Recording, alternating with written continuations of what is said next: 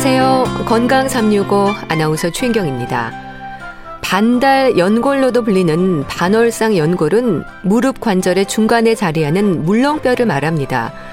우리가 서 있거나 걷고 달릴 때 관절 연골이 손상되지 않도록 완충 역할을 하는 거죠. 그런 반월상 연골이 손상되면 어떤 위험이 생길까요? 운동 중에 발생하는 경우가 많다고 하는데요. 관절의 퇴행성 변화가 시작되는 노년기에도 안심할 수 없다고 합니다. 건강365 오늘은 반월상 연골 손상으로 인한 위험에 대해서 알아보고요.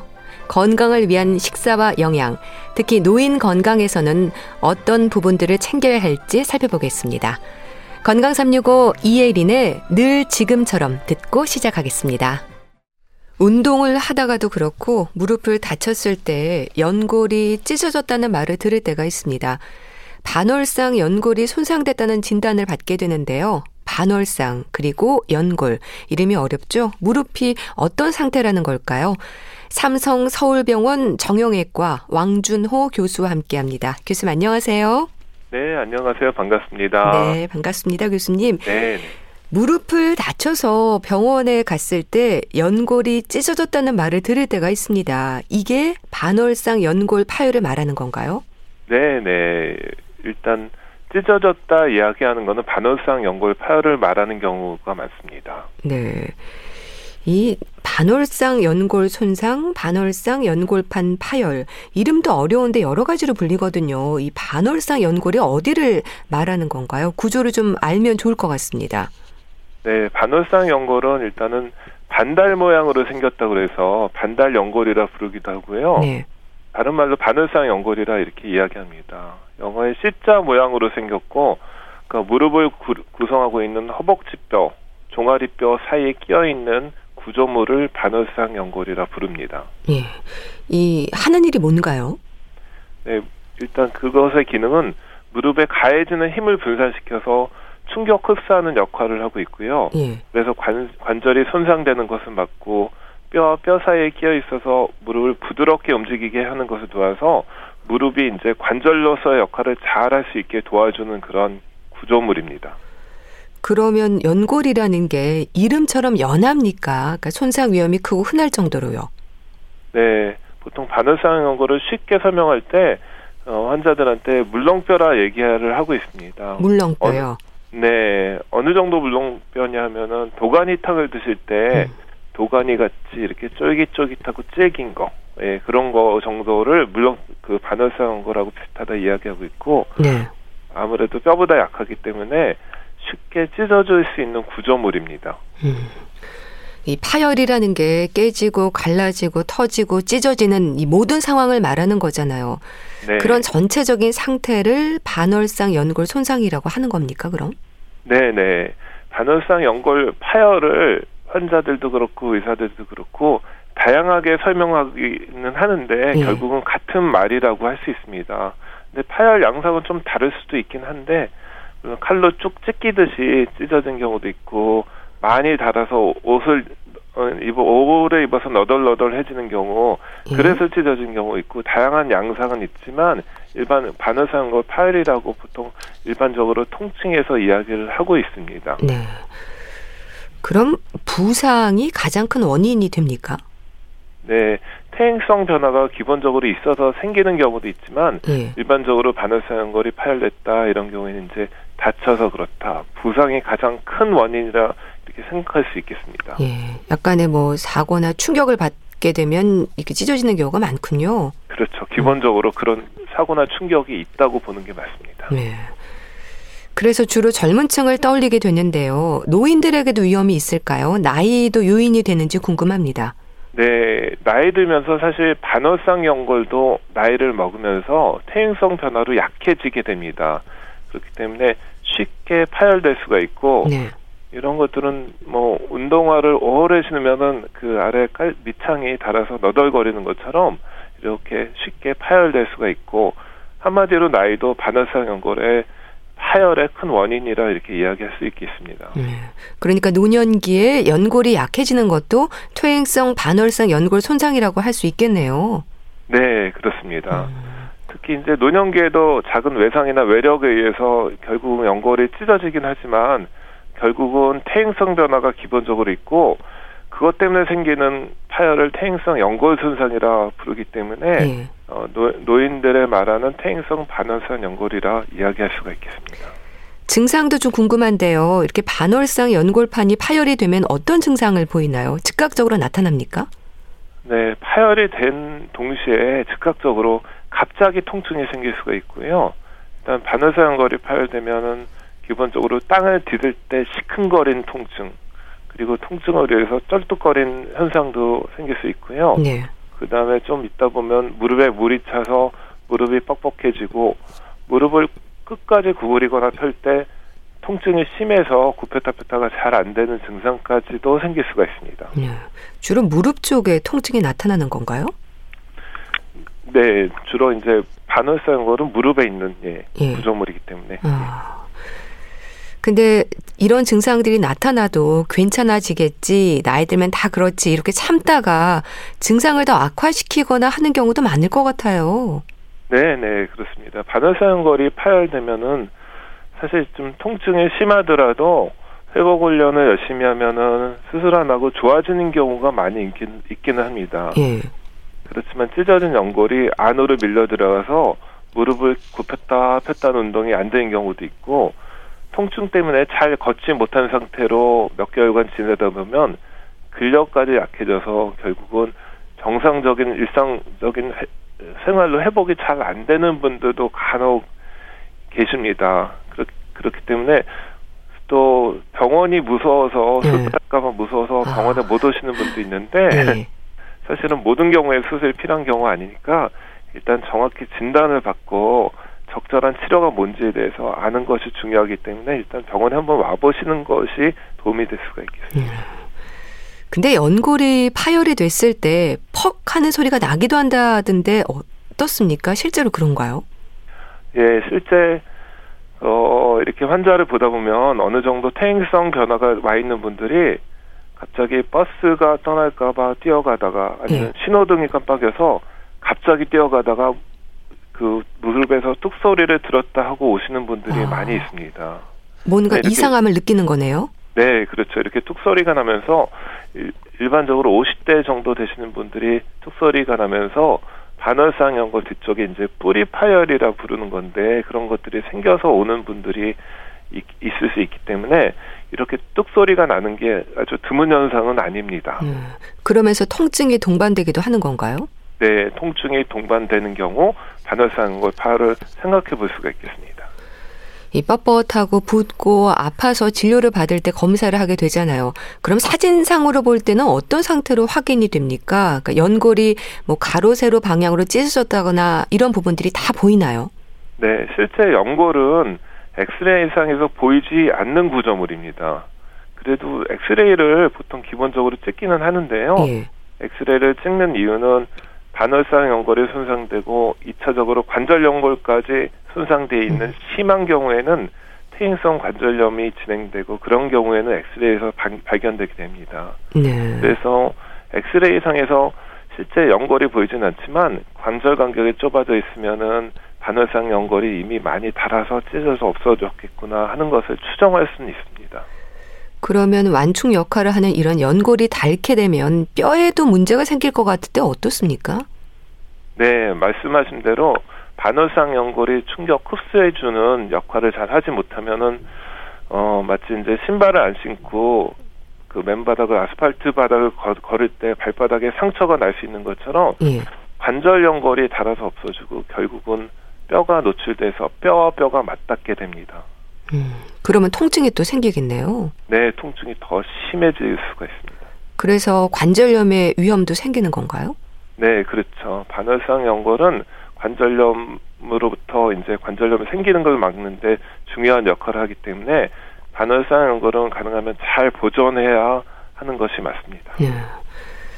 그럼 혹시 어릴 때부터 무릎 꿇고 앉는 게 습관이라거나 뭐 쪼그려 앉거나 이런 생활 습관도 반월상 연골이 손상되는 요인이기도 한가요?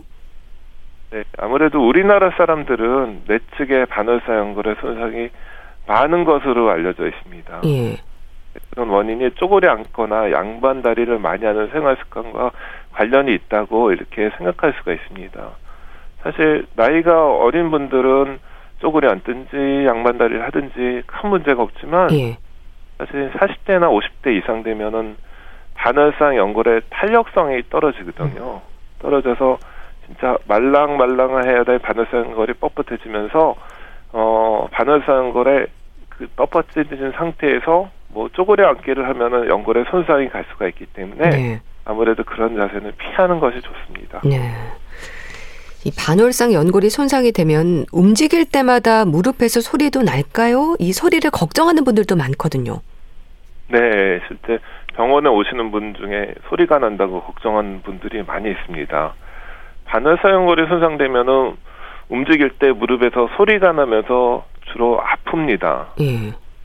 어떤 소리가 나는 건가요, 그럼? 뭐 똑 소리가 난다, 걸리는 느낌이 난다, 튕기는 소리가 난다 이렇게 이야기할 수가 있는데 사실 무릎에서는 이런 반월상 연골 손상 없이도 소리 날 수 있는 원인들이 너무나 많이 있기 때문에 네. 소리가 나는 거 하나 가지고는 일단 크게 걱정은 안 하셔도 됩니다.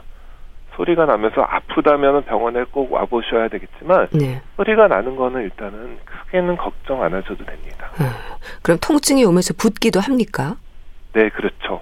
소리가 나면서 아프고 무릎이 붓고 물차면은 이제 반월상 연골에 손상이 있다 이렇게 생각할 수가 있겠습니다. 예. 그 병원에 가면 진료실에서 무릎을 통통 두드려 보기도 하고요. 무릎을 구부려서 돌려보지 않나요? 이거는 뭘 확인하는 건가요? 네.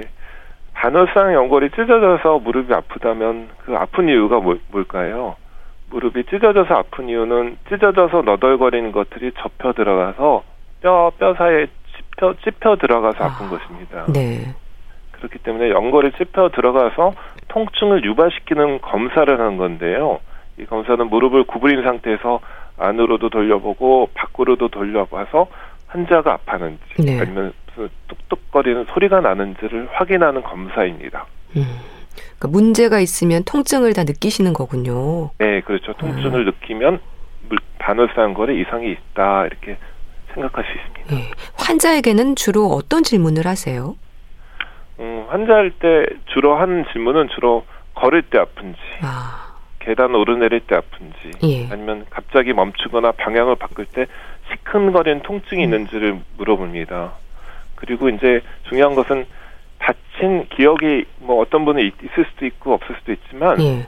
통증이 어느 날 갑자기 생겼다 그러면 이제 반월상 연골의 손상이 때문에 생길 수 있다라는 것을 우리가 추측할 수 있습니다. 그렇게 문진을 통해서 의심이 되면 진행되는 검사도 다양합니까? 네네. 일단 진찰을 하고 그다음에 엑스레이 찍고 그다음에 증상이 심하면은 MRI 찍어서까지 검사를 하게 됩니다. 네. 그렇게 엑스레이나 MRI로 확인이 되면 치료는 어떨까요? 상태에 따라서 치료법도 좀 달라질 것 같은데요. 네. 일단 봉합이 가능한 파열로 판단되면 봉합하는 수술이 필요하고 불가능한 상태라면은 일단은 약을 먹으면서 운동 치료를 할지 아니면 증상이 심하면은 연골을 잘라내는 수술이 필요할지를 결정해야 됩니다. 그럼 심하지 않으면 일단 약물 치료부터 시작을 하는 건가요? 네네. 일단은 잘라내는 수술이 필요한 정도라면은 예. 봉합이 가능한 게 아니라면은 일단 약물 치료를 먼저 시작해 보는 것이 일반적인 원칙입니다. 예. 그 약물 치료라고 한다면 뭐 먹는 약인가요? 예, 먹는 약하고 필요하면 물리치료도 할 수가 있는데 그거보다 더 중요한 거는 사실은 이제 걷기 운동, 운동치료를 약간의 통증이 있더라도 참고 꾸준히 해서 근력이 약해지지 않도록 하고 회복하는 것이 중요합니다. 네. 혹시 운동선수들과 일반인들의 치료가 좀 다르게 적용이 되기도 합니까? 활동 정도도 가만히 되지 않을까 싶기도 한데요. 네. 운동선수는 사실 가능하면 빨리 회복해서 다시 운동을 해야 되기 때문에 예. 잘라내는 수술도 빨리 하는 경우가 많습니다. 그렇지만 일반인들은 뭐 그렇게 급한 게 아니기 때문에 잘라내는 수술을 먼저 결정하기 전에 예. 이 수술적인 치료, 운동치료, 약물치료를 먼저 해보고 통증이 지속되는지 여부를 보고 결정하는 것이 좋습니다. 예, 그러니까 비수술적인 방법부터 시작이 된다는 건데 운동치료나 약물치료, 걷기 운동이 그만큼 중요한가 봐요. 네네네. 일단은 약 먹고 물리치료하는 것이 중요한데 예. 더 중요한 건 이제 걷기 운동 같은 걸 같이 해야 됩니다. 시간이 지나면서 사실 찢어져서 아픈 통증은 좀 좋아지기 마련인데요. 네.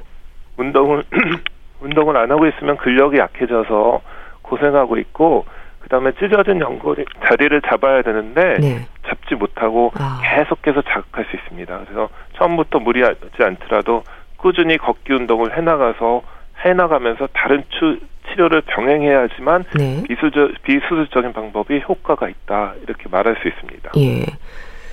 또 관절경 수술과 같은 수술적 치료가 필요한 경우도 흔합니까? 어느 정도의 상태일 때 수술이 결정되는지도 궁금합니다. 네, 봉합이 가능한 수술이라면 물론 수술을 가능하면 빨리 해서 봉합하는 게 성공률을 높일 수 있습니다. 네.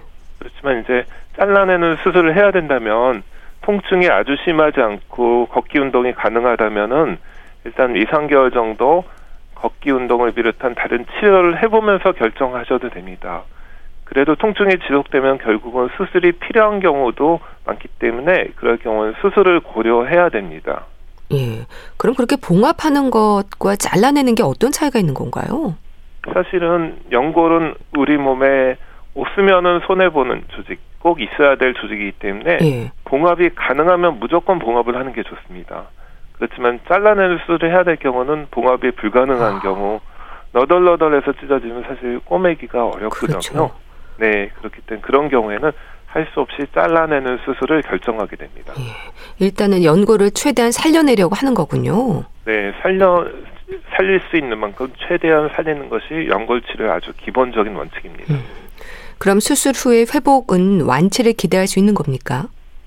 네, 일단 통증이 줄어들고 재활을 잘 하게 되면은 일단 완치됐다 할 수는 있지만 사실 잘라내서 없어진 연골이 다시 생기지는 않거든요. 그렇기 때문에 그렇긴 하더라도 일단 일상생활을 잘 하시는 상태가 되면 완치됐다 이렇게 이야기할 수 있습니다. 네, 이 수술 후에 진행이 되는 재활 치료의 기간도 중요하다고 들었습니다.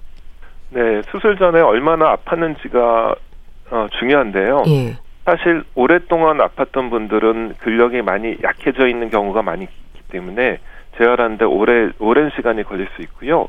뭐 그 기간이 짧으면 아무래도 좀 빠를 수 있습니다. 일반적으로 한 달 정도면은 회복을 하게 되고요. 예. 물론 이제 봉합 수술을 하게 되면 2달 정도 목발을 해야 되고 3-4개월 정도 회복하는 근력 운동을 열심히 해야 되긴 하지만 예. 일반적으로 절제술을 하면은 빠른 분들은 한 2주나 뭐 어떤 분들은 한 달 정도면은 일상생활하는데 큰 지장 없을 정도로 회복이 됩니다. 예, 그러니까 근력을 키우는 게 아주 중요한데 재활 치료는 집에서도 가능할까요? 네, 재활 치료 중에 사실 제일 중요한 거는 각도 회복하고 근력인데요. 예. 각도 회복은 무릎을 굽혔다 폈다 하는 운동이고요. 근력을 회복을 위해서 제일 효과적인 거는 걷기 운동이기 때문에 예. 이런 운동은 사실은 집에서 하든 어디서 하든 간에 중요한 거는 열심히 하는 것이고 집에서도 충분히 열심히 잘 하실 수 있는 운동이기 때문에 뭐 집에서도 충분히 가능한 운동입니다. 근데 수술을 한 분들의 경우에는 운동이라든지 움직임에 좀 제한을 받을 수 있습니까? 네. 반월상 연골을 뭐 잘라내는 수술을 하신 분들은 사실 움직임에 제한이 없지만 예. 어쨌거나 무릎에 안 좋은 쪼그려 앉기, 무릎 꿇기 앉기, 양반다리 하기는 가능하면 피하는 것이 좋습니다. 관절에 안 좋은 자세니까요. 예. 네. 좀 생활 습관을 바꾸는 노력을 하셔야겠네요. 네, 네. 이 뭐 고령 사회를 사는 지금 부상으로도 그렇지만 나이 들면서 연골이 퇴화하는 것도 어느 정도는 받아들여야 하는 부분일 텐데요. 교수님, 증상을 좀 늦추기 위한 방법이랄까요? 무릎 건강을 위해서 어떤 노력을 하면 좋을까요? 네네, 아주 중요한 말씀을 해주셨는데요.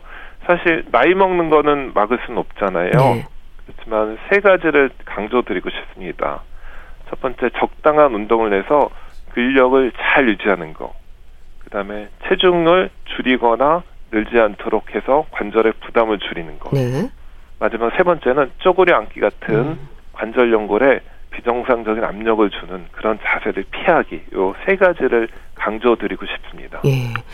일단 적당한 운동 강조하셨는데 운동을 해야 한다는 건 알겠는데요. 걷기 운동 중요하다고 하셨잖아요. 또 어떤 네네. 운동 얼마나 해야 할지 그게 늘 궁금하거든요. 네네. 환자들에 대해서 사실 운동에 대해서 말씀드리면 대부분의 환자들이 하신 말씀이 나름 열심히 하고 있어요. 예. 라고 말씀을 하십니다. 그렇지만 열심히 하시려는 그 마음은 알겠는데 그 환자들의 절대적인 운동량이 부족한 경우들이 대부분입니다. 예. 그래서 제가 걷기를 기준으로 말씀드리면은 하루에 1시간 정도 숨찰 정도의 속도로 쉬지 않고 걷는 거를 목표로 하셔야 됩니다. 네.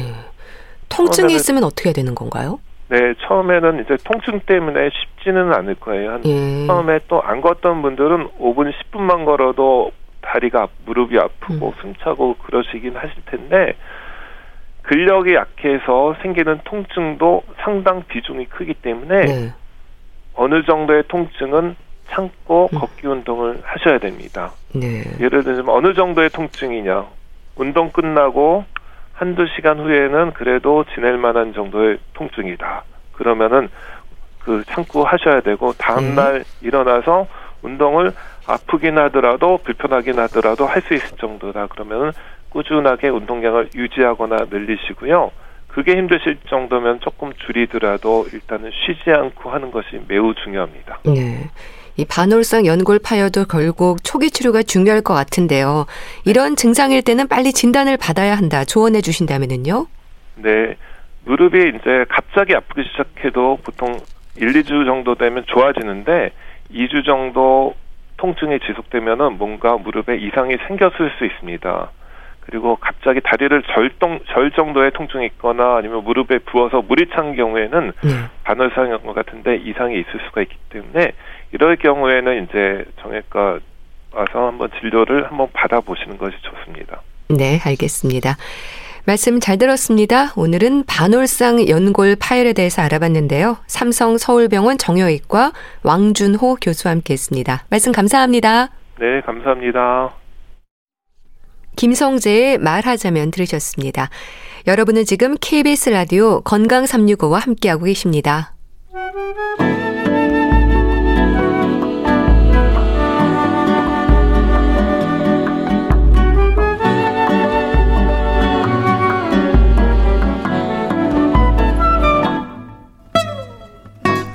건강한 하루의 시작. KBS 라디오 건강365 최윤경 아나운서의 진행입니다. KBS 라디오 건강365 함께하고 계십니다. 건강의 위험 신호로 식욕이 지적되는 경우가 많습니다. 입맛을 잃으면 긴장할 필요가 있다거나 평소와 다른 과식과 폭식도 문제라는 거죠. 특히 노인들의 경우에는 식사와 영양의 균형이 중요하다고 하는데요. 어떤 부분들을 살펴야 하는 걸까요? 분당재생병원 영양내과 백현욱 교수와 함께합니다. 교수님 안녕하세요. 네, 안녕하십니까. 나이 들수록 입맛을 잃지 않도록 조심해야 한다는 말을 합니다. 그만큼 입맛을 잃기 쉽다는 얘기인가요? 네, 나이가 드는 것, 즉 노화 과정에는 체내에서 여러 염증성 물질이 증가하는 것을 볼 수가 있습니다. 네. 뭐 종양괴사 인자라든지 TNF-알파라 그러죠. 인터루킨 등의 염증 물질이 상당히 상승을 하고요. 그 결과 만성 염증 반응으로 전신 소모 증후군인 카케시아 악액질까지 진행되게 되기 굉장히 쉽습니다. 그만큼 입맛을 잃기가 쉬워서 이런 쪽으로 진행하기가 매우 쉽다는 뜻이죠. 네. 그렇게 특별히 먹고 싶은 것도 없고 딱히 맛있는 것도 없다는 말 많이 하시는데 이건 왜 그럴까요? 이런 걸 소위 말해서 노인성 식욕 부진이라고 할 수 있겠습니다. 전신 소모 증후군인 노인성 카케시아 악액질은 식욕 부진에 선행되는 경우가 대부분이라서 네. 이를 묶어서 노인성 식욕 부진 그리고 카케시아 혹은 악액질이라고 부르기도 합니다. 그렇게 노인성 식욕 부진도 있고요. 또 반대로 식사는 물론 간식까지 제어가 안 될 정도로 너무 많이 드시는 분들도 계신데요. 그럴 때마다 흔히 하는 얘기가 뭔가 이렇게 자꾸 먹고 싶다는 건 몸이 원하는 뜻이라는 말도 하시는데 이건 어떻게 또 이해하면 될까요? 물론 몸이 원한다는 뜻이 맞을 수도 있습니다. 예. 우선 그 먹고 싶다라는 느낌 식욕이 있다고 하는 거는 사실은 1차로 노인의 경우는 이건 일단 건강 상태가 덜 나쁜 경우이기는 합니다. 네. 사실 대부분의 경우는 체중 증가보다는 감소가 영양과 건강 관련 문제가 될 경우가 훨씬 많기 때문입니다.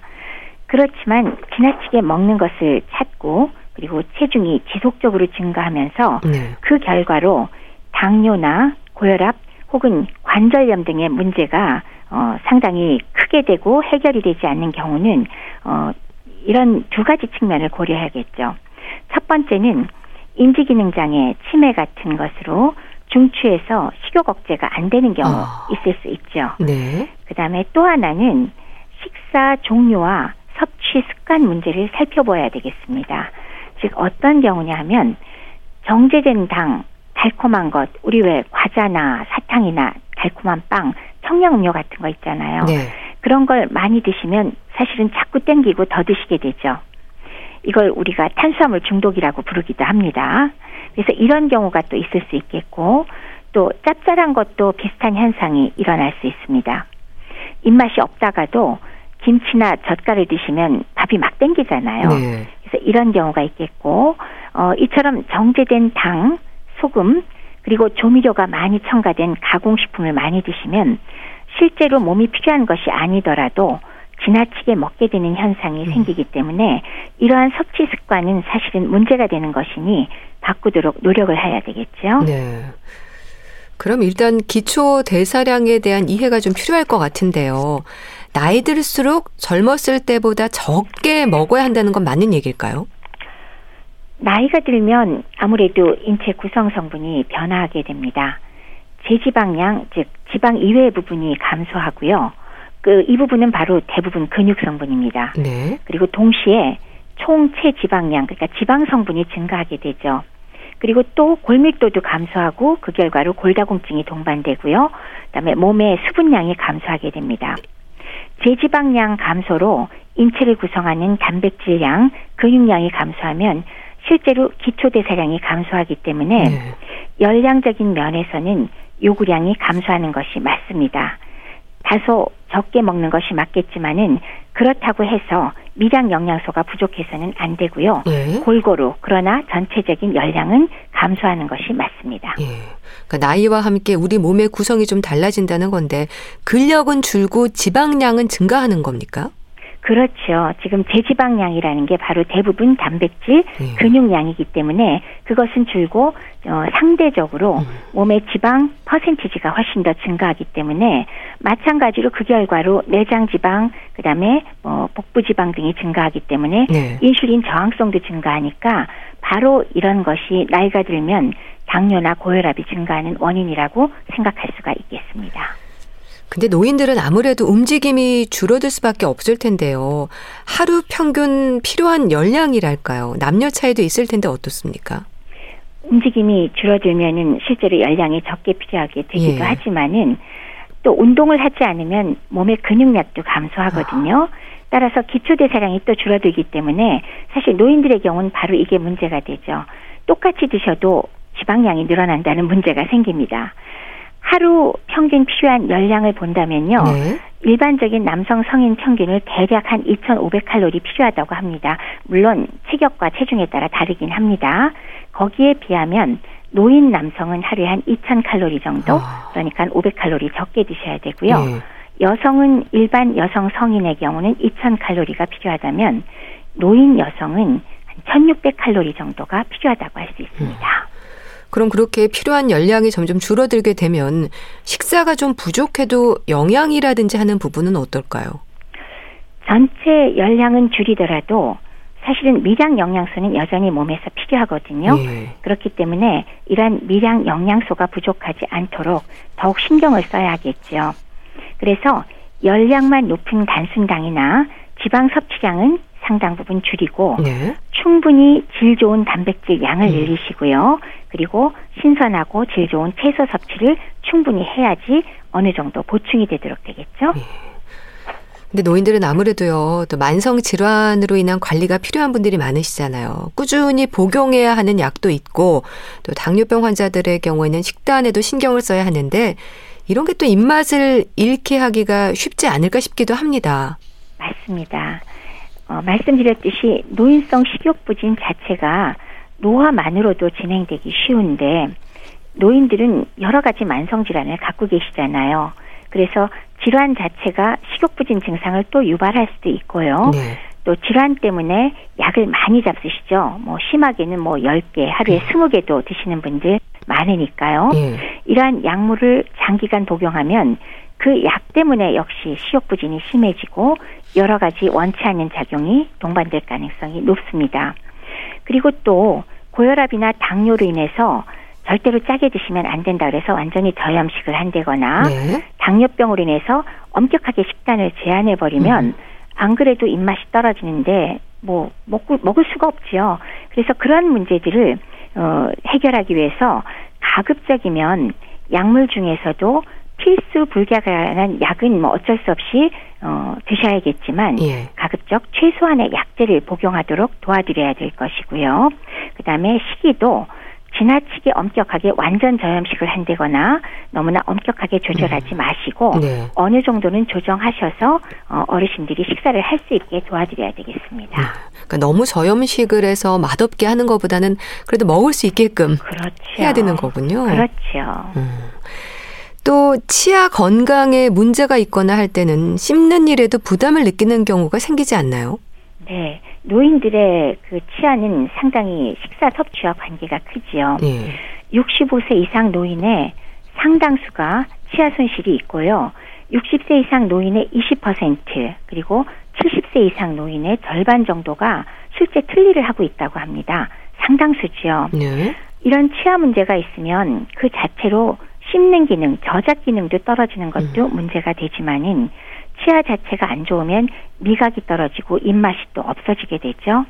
그리고 잘 씹지를 못하면 소화장애가 동반되니까 더욱더 위장 쪽에서 흡수하는데 어려움을 겪게 되니까 영양 부족 문제를 일으키기가 매우 쉽게 됩니다. 예, 그 노인들의 경우에는 입맛이 없다는 게 아주 큰 문제가 되네요. 그렇죠.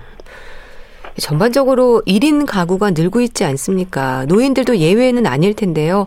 이런 부분도 질 좋은 식사를 기대하기가 어려운 부분들도 있는 거겠죠? 아무래도 같이 살지 않으면 어렵겠죠? 네. 실제 노인 독거 비율 자체도 그 사회적인 변화 문제가 있겠지만은 2000년도에만 해도 16%였는데 2021년도에는 19.6%로 상당히 증가하고 있습니다. 그 원인이야 물론 저출산을 포함해서 사회적 환경이 변화하고 있으니 당연하다 할 수 있겠죠.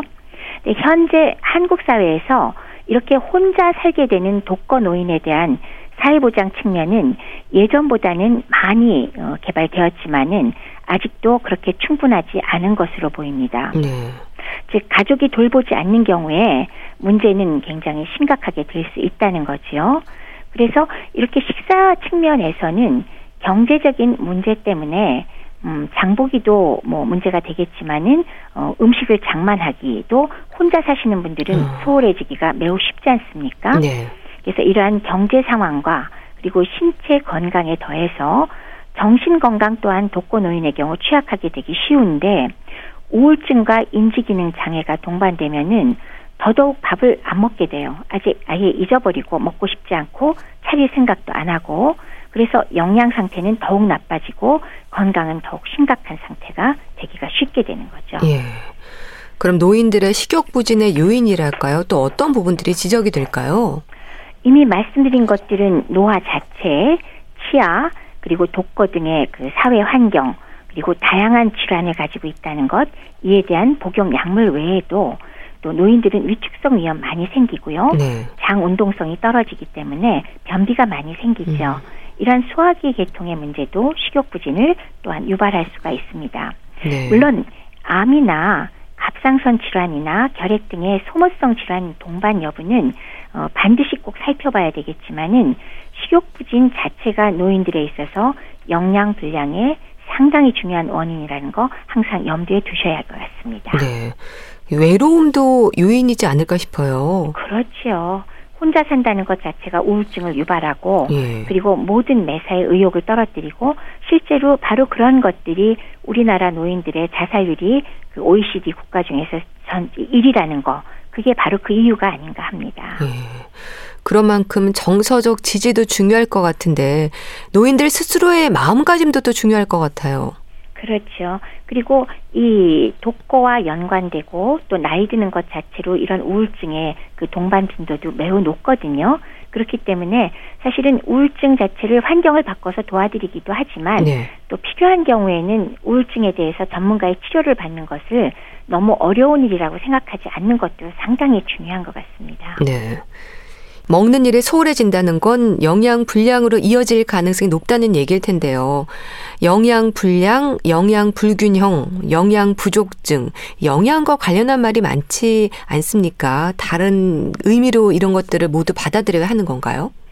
조금씩은 다르긴 하죠. 크게 봐서는 뭐 더 전반적으로 받아들일 수는 있지만 예를 들면 영양불량이라는 거는 영양 부족과 영양 과다를 모두 포함합니다. 네. 즉 비만도 영양 불량에 들어가고 살이 바짝 빠지는 그런 경우도 영양 부족도 영양 불량에 들어가게 되죠.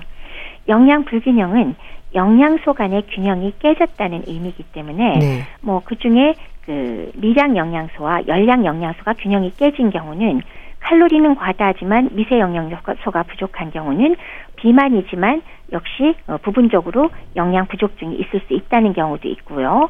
또 영양소 간의 균형이 깨진 경우도 있습니다.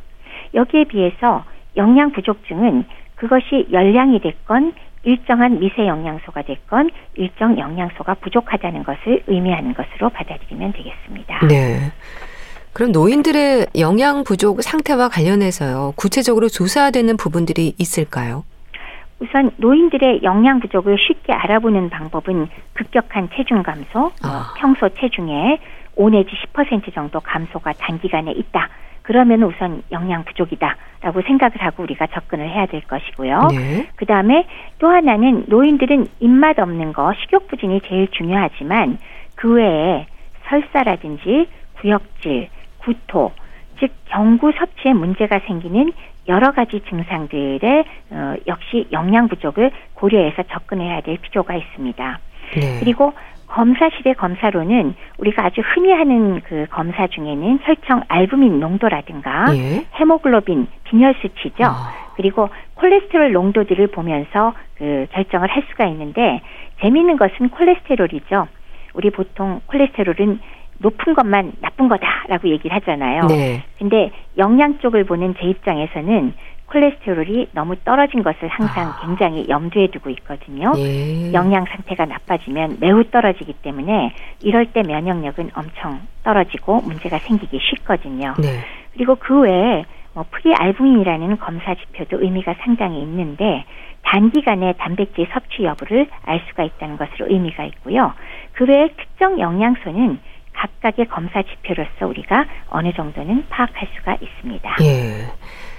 잘 먹어야 건강하다는 건 뭐 당연한 얘기일 텐데요.